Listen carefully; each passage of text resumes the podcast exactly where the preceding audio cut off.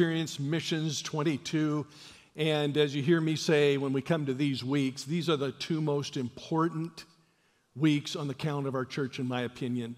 As we come together as a church family and we ask the question, corporately and also individually, what am I doing about fulfilling what Christ has asked me to fulfill, the Great Commission, going into all the world and making disciples? Now, you were handed a book or you saw one of these as you were coming in. If you didn't get one, I encourage you to pick one up on your way out. There's an important vision uh, document that we like to hand out every single year that tells you where we've been, where we're going. And I see this as a, really a, a threefold tool. First of all, it's a prayer journal. If you turn to the middle pages, you will see missionary after missionary after 80 missionary. We have 80 missionaries and all of their projects that we support as a church family. And uh, you'll see them uh, named, you'll see their place of ministry. And we have many in our church that take this journal, this prayer journal, and literally pray for one missionary every single day. And I want to encourage you to adopt that uh, yourself and to pray for a missionary every single day. Just literally go through this uh, roster of missionaries over and over again. It's a prayer journal. It's also a uh, giving prospectus. If you look at page seven, you will see the incredible giving that has flown out from BCA since uh, uh, 2020 all the way up until now, and what was given last year during a challenging time over $300,000 given to global missions last year alone. And uh, I just want to say thank you from the by my heart for this church being so, so dialed in when it comes to what Christ has called us to be about. We are here to fulfill the Great Commission. We must fulfill the purposes of God. And I want to thank you for being all about that. And today, again, we're going to talk about how we can do not just what we've been doing, but how can we do even a little bit more. So it's a giving prospectus. When you give to BCA Missions, I call it the, the uh, Mutual Fund of Missions. As you give whatever dollar amount you give, it literally goes in every direction around the world through all of our missionaries.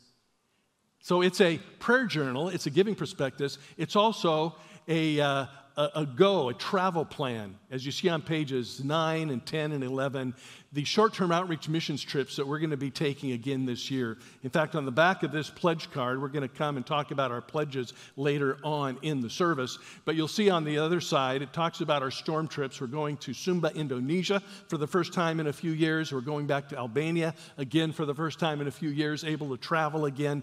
And we're eager to get back going and uh, taking resources and, and uh, digging wells and uh, helping buy uh, property for churches and building church buildings and doing children's work and medical work, and on and on it goes. So consider being a part of the Go team and go on a short term outreach missions trip. Pray, give, go. That summarizes what we're about here at BCA, and we take that very, very literally. We're very, very passionate about it. And if you're new to BCA, we invite you to jump on board and, and join us. Now, there's one further thing I want to say before we move to the next part of our service, and that is this our hearts are broken for what's happening in Ukraine. And if you would like to join my wife and I and many others in our church family in contributing uh, to uh, the crisis relief efforts of Ukraine, you can go to the front page of our website. You'll see the box that you see right there on the very bottom. Click it once, it'll take you right to uh, the crisis relief page. Or you can go on your app and just go to give, go down one, you'll see crisis relief. You can give that way. Uh, you know, Several days ago, I heard there were one million refugees uh, pouring out, trying to find a, a place uh, of safety uh, from Ukraine. Uh, a few days later, it was up to one and a half million. It's probably close to two million now. I don't know. Somebody said it's the worst crisis refugee uh, circumstances we've faced in the world since World War II. And it's horrific, horrific in every sense of the world. Now, we can't do everything, but we can do something. And I want to encourage you to prayerfully consider. Uh, we have boots on the ground through the Convoy of Hope, who we support in all of these kinds of crisis times, and they're ready and waiting and needing our resources. So we hope to send a very generous offering from BCA this week and next week. So thank you for considering that. Well, right now, I want you to fasten your seatbelt, and I want you to get ready as we're going to start traveling around the world through global missions. Put your tray table in an upright position. Make sure your seat belts are fastened. And for heaven's sake, put your shoes back on, okay? Here we go.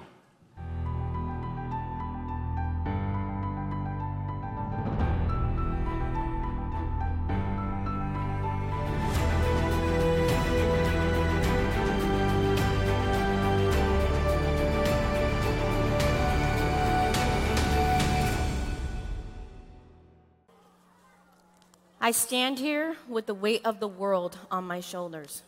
My father died suddenly, and now I'm here watching men perform the rituals for his cremation, when just yesterday I was making him a cup of chai. Every day, our family lit candles before our gods and performed the worship services necessary of our people. Why would the gods allow this to happen when we've been so faithful? I need to get married. Who will arrange this? Who does the responsibility fall on? I guess my uncle. Every morning I pray at the temple and do all the rituals. Is this still not enough? Where's the relief I've been promised? I can't help but think of my friend Isha. Isha's burden also unbearably heavy. She was depressed for years after her mother's death, barely able to leave her home or perform the pujas necessary for a good Hindu. But after some time, she found the strength to get up and start going to the gym. She tells me how she found a community there that has shown her a new way to live. She's found hope and peace. I keep telling her over and over that Jesus is a foreign God and that a true Hindu would never even consider following a religion that would cost you your identity. But she tells me that Jesus has a yoke that is easy and a burden that is light. Hmm. I wonder what Isha told her family. Didn't they think she had gone mad? But she hasn't forgotten her family and turned Western. She still eats with us and celebrates with us. She actually tells me that Jesus wasn't even Western. It all seems impossible as I stand on the steps of our most sacred and holy river. As I watch my father's body be consumed by the flames, I wonder will I live in this moment of death or will I find life?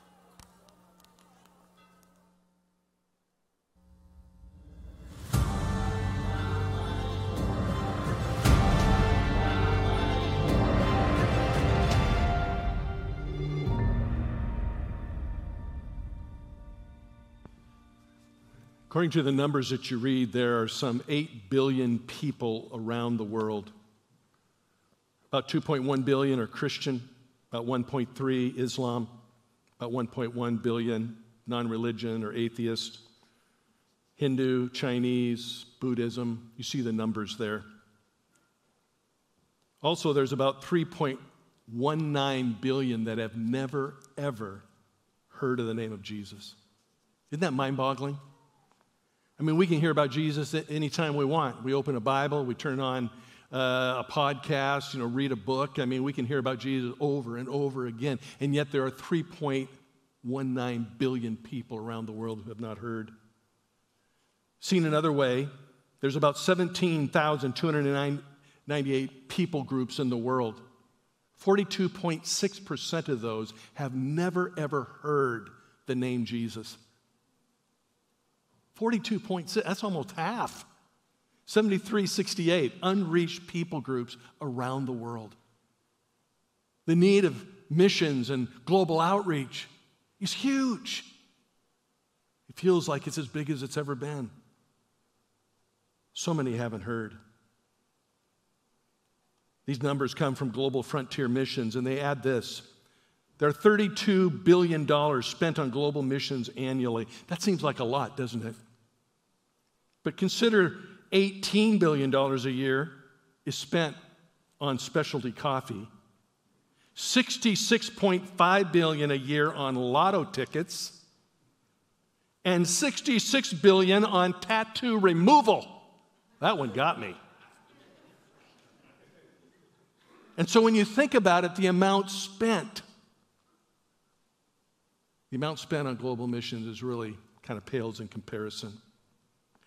The point is, friends, we need to double our efforts and do everything we possibly can to be a part of fulfilling Christ's command to us to go into all the world and make disciples. Jesus Christ alone is the hope of the world. Would you agree with that? And God sent his son Jesus Christ to be the bridge from an unholy man to a holy God. For God so loved the world that he sent his only son and what did Jesus say? As the Father sent me, now I'm sending you.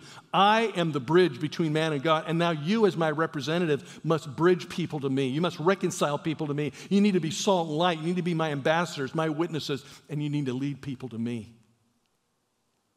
And you need to go into all the world and make disciples. That's the Great Commission.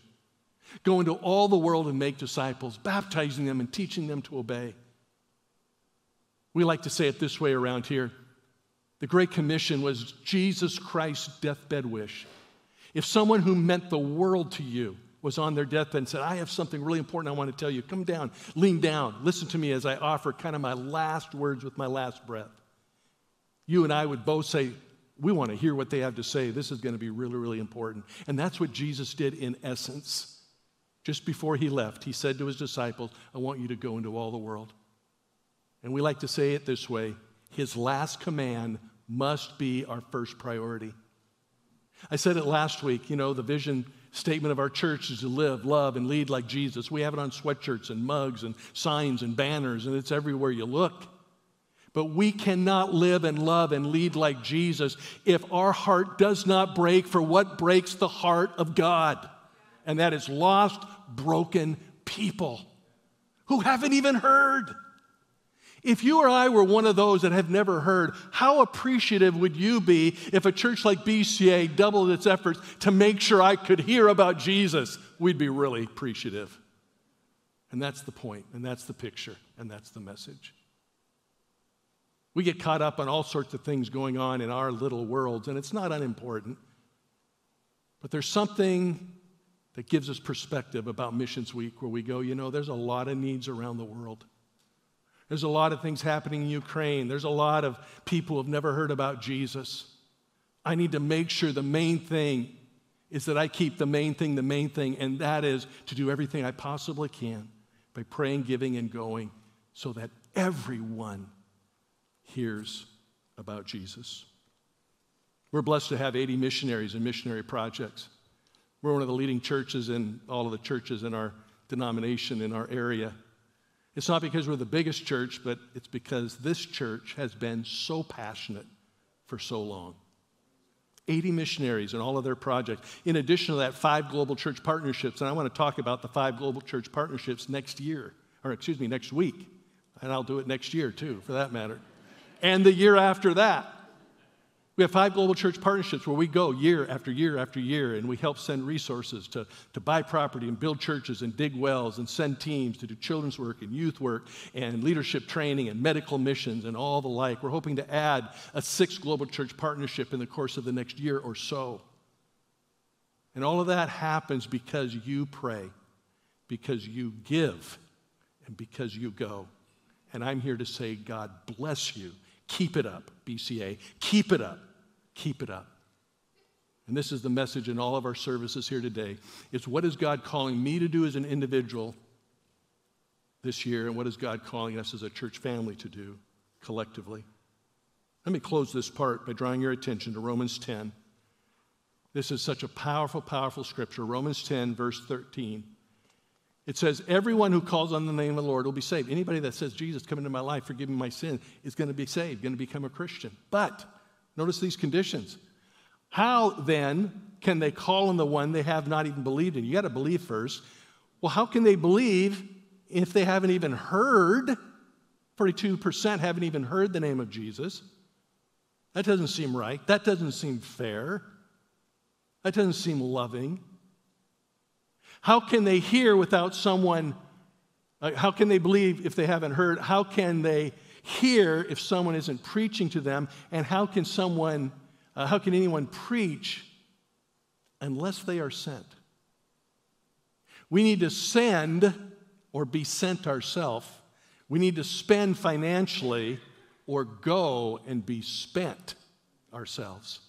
There are only two teams there's the sending team and the sent team.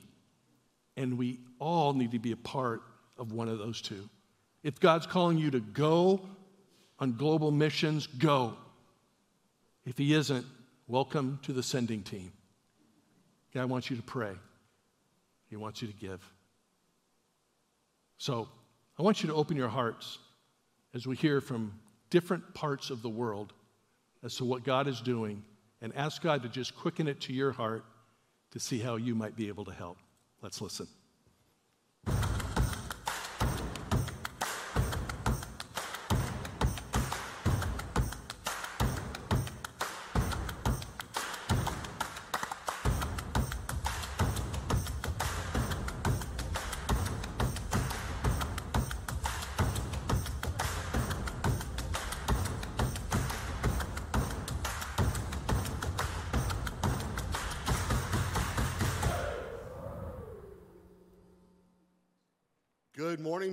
Family. How are we today?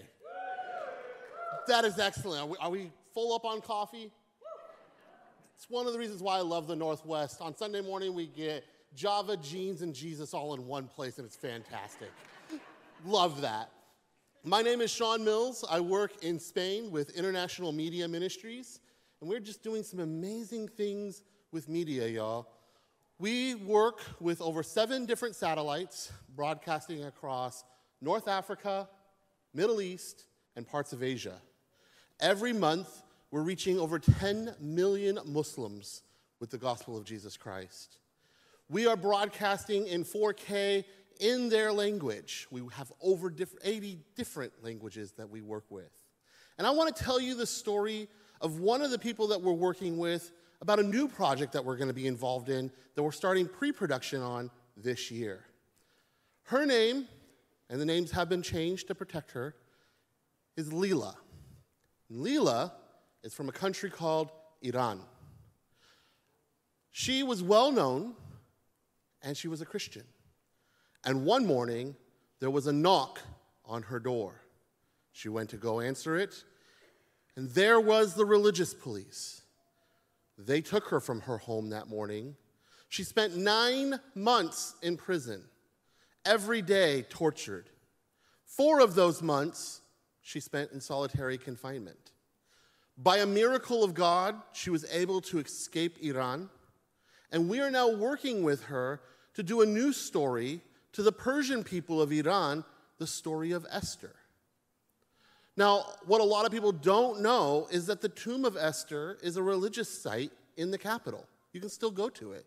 And the Persian people still consider Queen Esther to be one of their most beautiful queens of history. And so we're going to do a production that allows them to see that she was a woman of faith with ties back to Jesus Christ.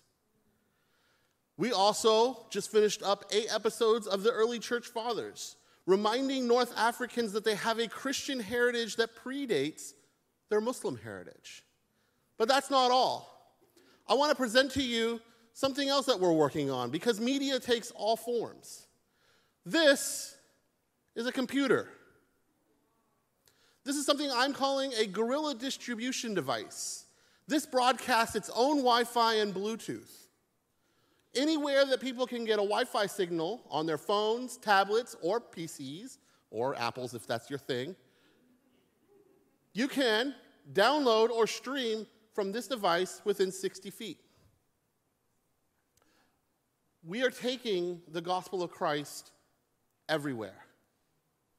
We are penetrating into the darkest areas where not even some signals can get through. BCA, I want to encourage you in this missions week to really think. Because you all send me, you sent me years ago, and you're still sending me. And that is how you all are standing in the gap so that we can continue to reach the world for Jesus Christ. I just want to thank you. Continue doing what you all are doing and even go beyond. You guys are amazing. I love you all. I'll be back out in the lobby if anybody wants to talk. I love to talk if you can't tell. Uh, come check me out. Anyway, pay attention to the next guys because they are doing some great things as well. Thank you very much, BCA.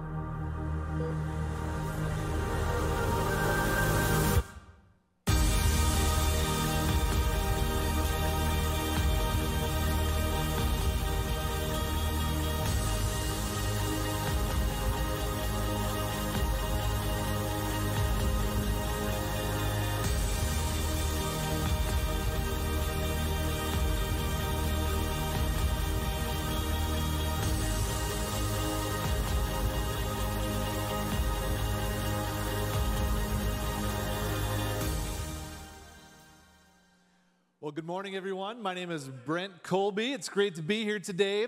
My family and I are missionaries to Brussels, Belgium.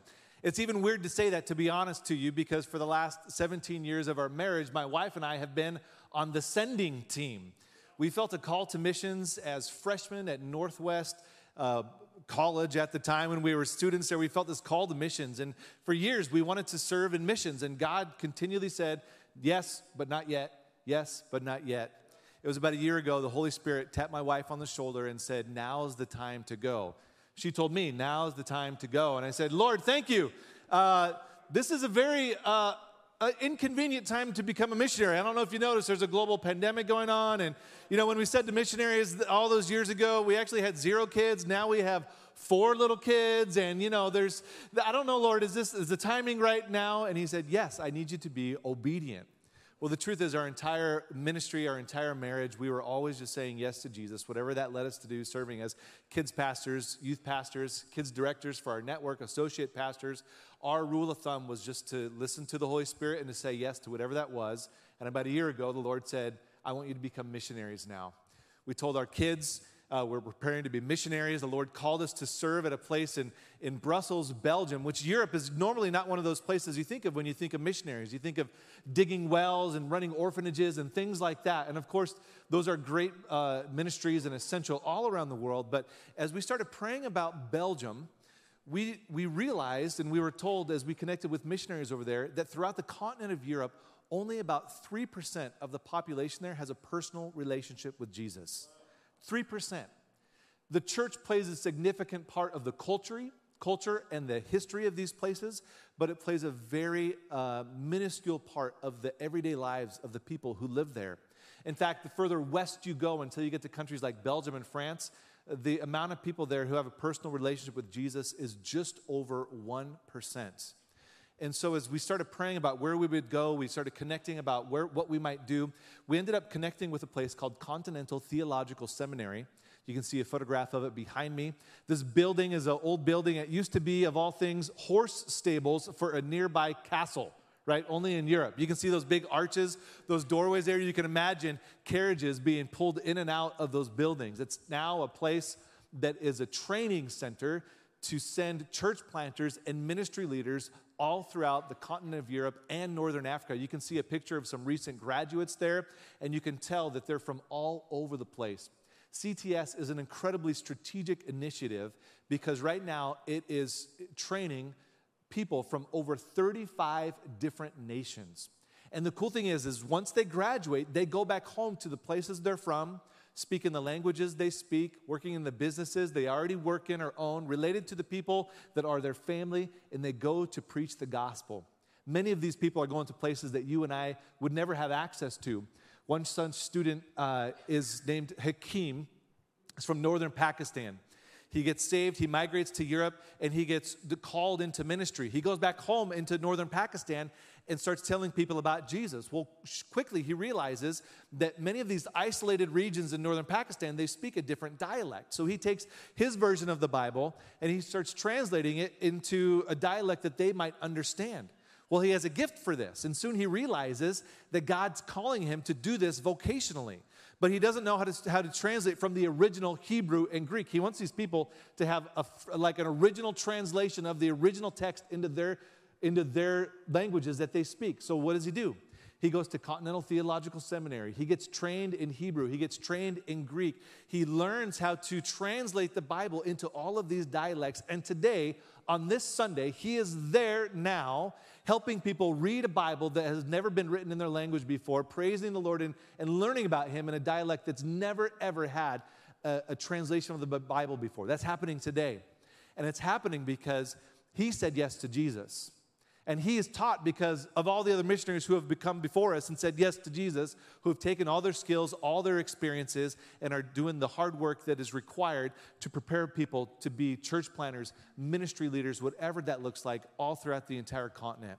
My family is honored to go and to serve.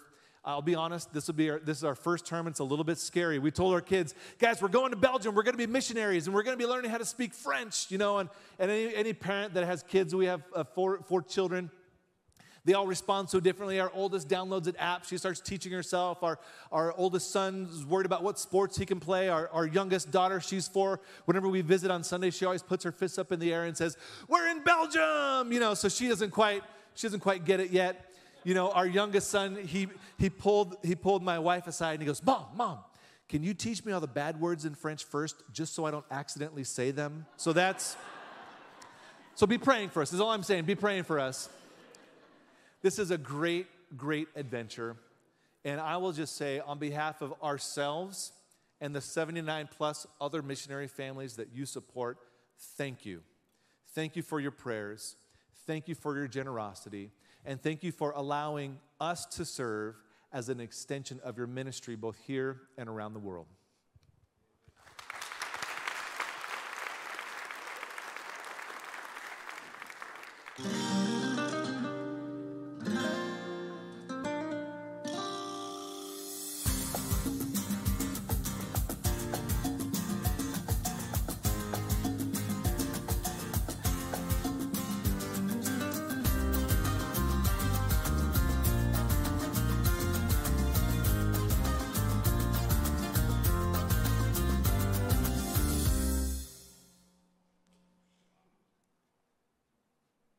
Morning, BCA. It's a joy to be here, and I want to say, Brent, we have awesome wives because after our first two years of marriage, my wife said, You promised that when we got married, we were going to become missionaries, and the time is now. So I was like, Hey, kind of has the same story. And so I just thank God for all the, that was back in 95, and uh, we've been able to work in Cuba for the last 20 years now. And I just want to thank the Lord, first of all, for BCA, for your commitment over the last decade of sending teams to Cuba to make a difference. And on behalf of the, the pictures you saw, you guys are helping one of the most remote, remote areas of Cuba, all the way in the eastern side in Baracoa to help many churches. In Cuba, in 1989, when I went the first time in my life to Cuba, there was only about 0.5% of Christian evangelicals across denominational lines in the country of Cuba. And then a revival took place. And as a result of that revival, young people, like the person I'm going to show you here in this picture, Norland in the middle there, I started working with him when he was 19 years old. And he left at the age of 17, young people, he left his home. He was fighting for his faith since he was eight years old. He would sneak out of the window to go to his local house church because his dad didn't want him going to, his stepdad did not want him going to church. And when he turned 17, where he was of age, graduated from high school, they thought he was going to be contributing to the household uh, because he did artisan crafts and they were going to sell to tourists. No, he decided now's my chance. I can leave home. I'm of age. And he went to go plant a church at 17 years of age. When I met him at 19, he was on his second church plant. I was so moved by the testimony that he gave me. I gave him like a love offering that I just felt by the Spirit to give him $100. I come back a year later. I've been to Cuba, but I saw him a year later, and he said, Man, those $100, you don't know what a blessing they were. I got married and I went on a honeymoon. I said, Man, if you would have told me that, I would have given you at least 200 You know what I'm saying?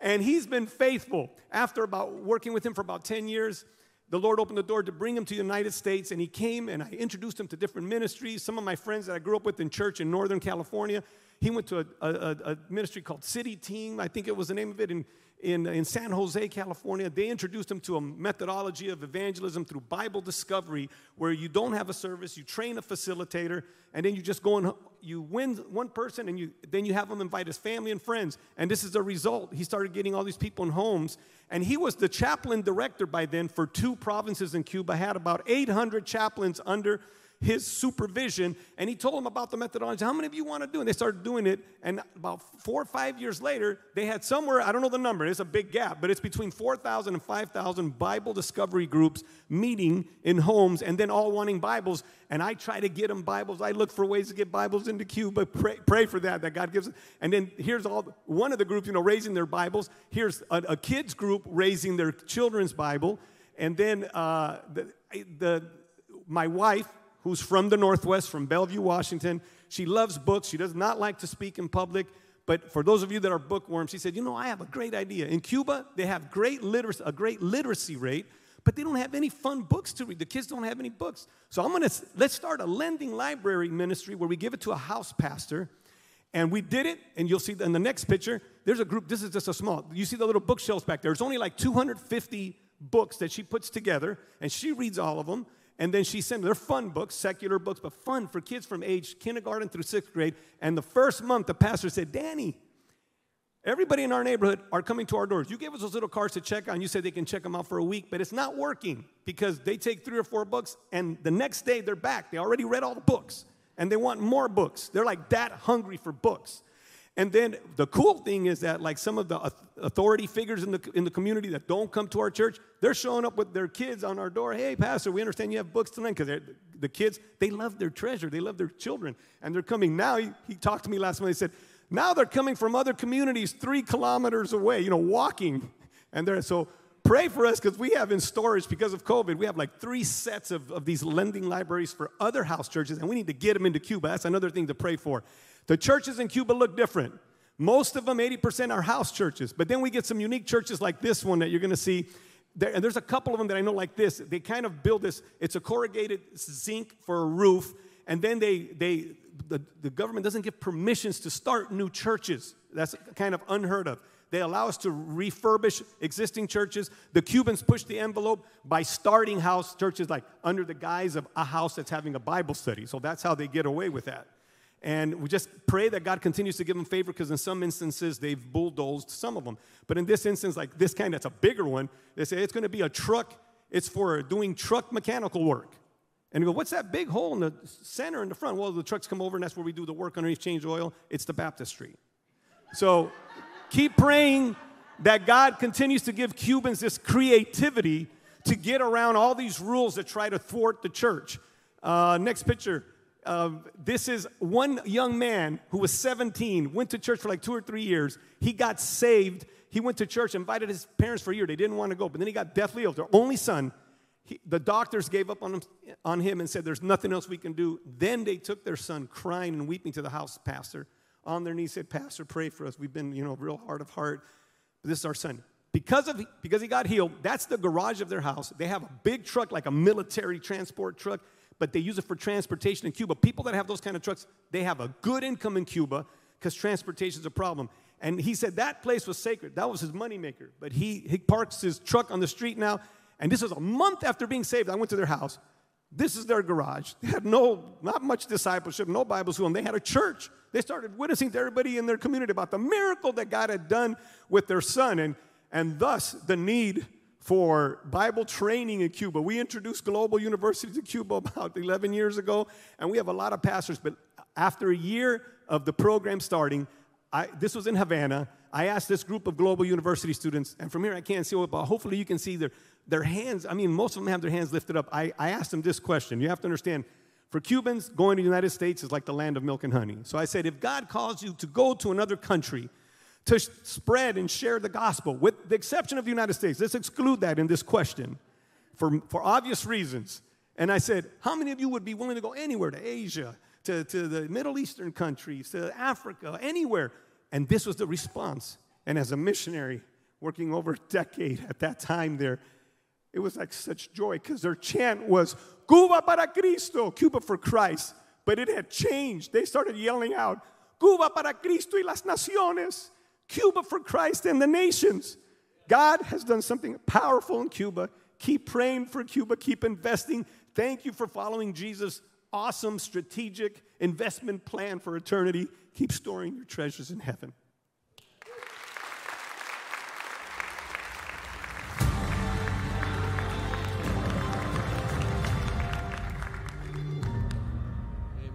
Amen, amen, amen, amen. Powerful, powerful. Things happening all around the world, and we are able to be a part of it. Isn't that incredible to think about? We have a part to play. Many times I'll look to heaven, I'll say, Lord, thank you for giving us an opportunity to be a part of the greatest enterprise in the history of the world, building the kingdom of God. And partnering with these extraordinary missionaries, we are able to play our part. And we're on the prayer team for sure, and we're on the giving team for sure. And through short term missions, we can be a part of the Go team as well. I like to each year take a moment to review a little bit of how we do things here at BCA. And we use this pledge card that you find in the booklet. It's also online if you have the app or if you're listening online to the sermon here today. Welcome. Uh, you'll find the uh, pledge card there as well.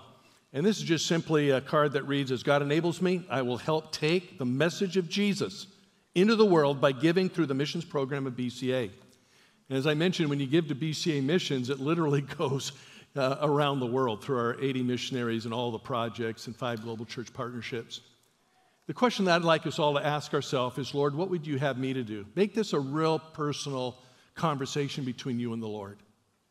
You know, in our church, and it's probably true in every church, we have two groups of people. We have the engaged and the unengaged. The engaged are those that are already giving, supporting missionaries, and we have just an incredible core group of people that have been doing this for years and years and years. They just do it because it's a part of their faith, it's the fabric of who they are as Christ followers. You know, I tithe and then I give to global missions and then I, I give almsgiving, etc but it's just a part of what we do, it's part of our faith. And for those of us that are a part of the engaged group, you know, I think the prayer is God, would, would you have me do the same? Would you have me do a little bit more? What would you have me to do this year? And then there's the other group, the unengaged. And for that group, I would encourage you to become a part of the engaged by beginning to give every single month starting this year. The amount is between you and the Lord. Maybe you can give $5 or $10 a month, whatever, whatever the uh, case might be. You know, you give 10 or 15, and somebody else gives 10 or 15, we're able to add another missionary onto our support roster. We've made a commitment to support all the missionaries flowing out of our particular state and surrounding state because we are committed to do everything we possibly can to help get missionaries on the field. They're the key. They're, they're the background, they're the backbone, they're the boots on the ground. We need to do everything we can to help get them going as quickly and go as far as possible. And so we want to pray more, we want to give more. And then once they're there, we want to go with teams to be an encouragement to our missionaries any way we possibly can. So take this card. If you're able to fill it out today, either online or right here, you can drop it in the black box as you leave. If you're at home, fill it out on the computer there, or you can use your app here if you're seated or, or at home. And just let us know about what you would like to do this year. That helps our missions advisory team make good decisions going forward. We also want to uh, receive a special cash offering for all the missionaries that are with us, as well as some other missionary needs that we have. Uh, oftentimes, our missionaries have major cash needs buying tickets to get back on the field or get to the field for the first time, as well as any number of other things. So, would you consider giving a special cash offering? There's envelopes in the back. You can give online, as always, to General Missions Giving, and we uh, in advance say thank you. I want us to pray, and then uh, we're going to prepare to close here in just a few moments. Our worship team is going to come out and uh, get ready to lead us in a special song before we dismiss. But I'd like you just to bow your heads. I'd like you to quiet your hearts. And I'd like you to make this just a real personal time with the Lord. I'd like you to just simply say, Lord, I want to be a part of the solution. I want to help those that haven't been reached be reached. I want some of those unreached people groups to hear for the first time. I want to support our missionaries who are trying to get on the field. I want to support building of churches and Bible schools and training of pastors and reaching of children and youth. I want to be a part, Lord, of those ministries and opportunities. Use me, Lord. Give me a, a heart that mirrors the heart of God. May my heart break for what breaks the heart of God. May I be moved to my toes with the message that the world needs Jesus. And so many haven't even heard. Move on our hearts, Lord. Compel us in 2022 as you did in 2021. Compel us, Lord, to be faithful in praying, giving, and going. We're excited about our short term outreach missions trips this year. I pray, God, you'll raise up people to go and raise the finance needed for the projects. We're going to talk more about that next week, Lord, and I pray you just move on all of our hearts. But today, Lord, we think of our 80 missionaries and the support they need. Some brand new, like the Colbys. We want to help get them going, Lord. Others who have been at it for quite some time, we want to continue, Lord, to send them as they renew their commitment every two or four years. So, God, use us as a church family. May we be faithful in doing our part. And we pray this all in Jesus' name. Amen. Prayerfully consider what God would have you do. We're going to sing a brief song, and then I'll come back up and close our service.